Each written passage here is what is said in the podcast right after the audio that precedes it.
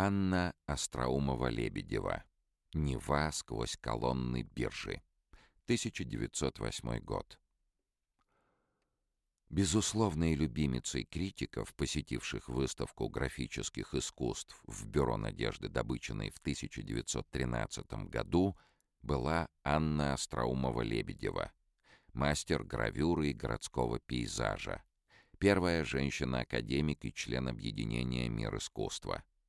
В отдельном зале бюро Остроумова-Лебедева представила цикл своих гравюр на дереве — Многие из них были посвящены петербургским сюжетам. Оригинальные композиции, сдержанный колорит и изящный рисунок этих работ покорили зрителей. Александр Бенуа писал в газете «Речь». В художественном бюро выставка русской графики.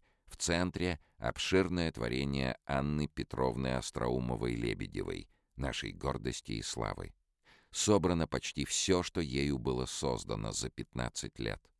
Какой это восхитительный мастер! Тонкий, поэтичный, искренний до конца, как никто чувствующий красоту нашей северной природы и угрюмое величие Петербурга. Критик Александр Ростиславов вторил Бенуа, называя художницу одной из самых лучших выразительниц тонкой прелести и поэзии Петербурга.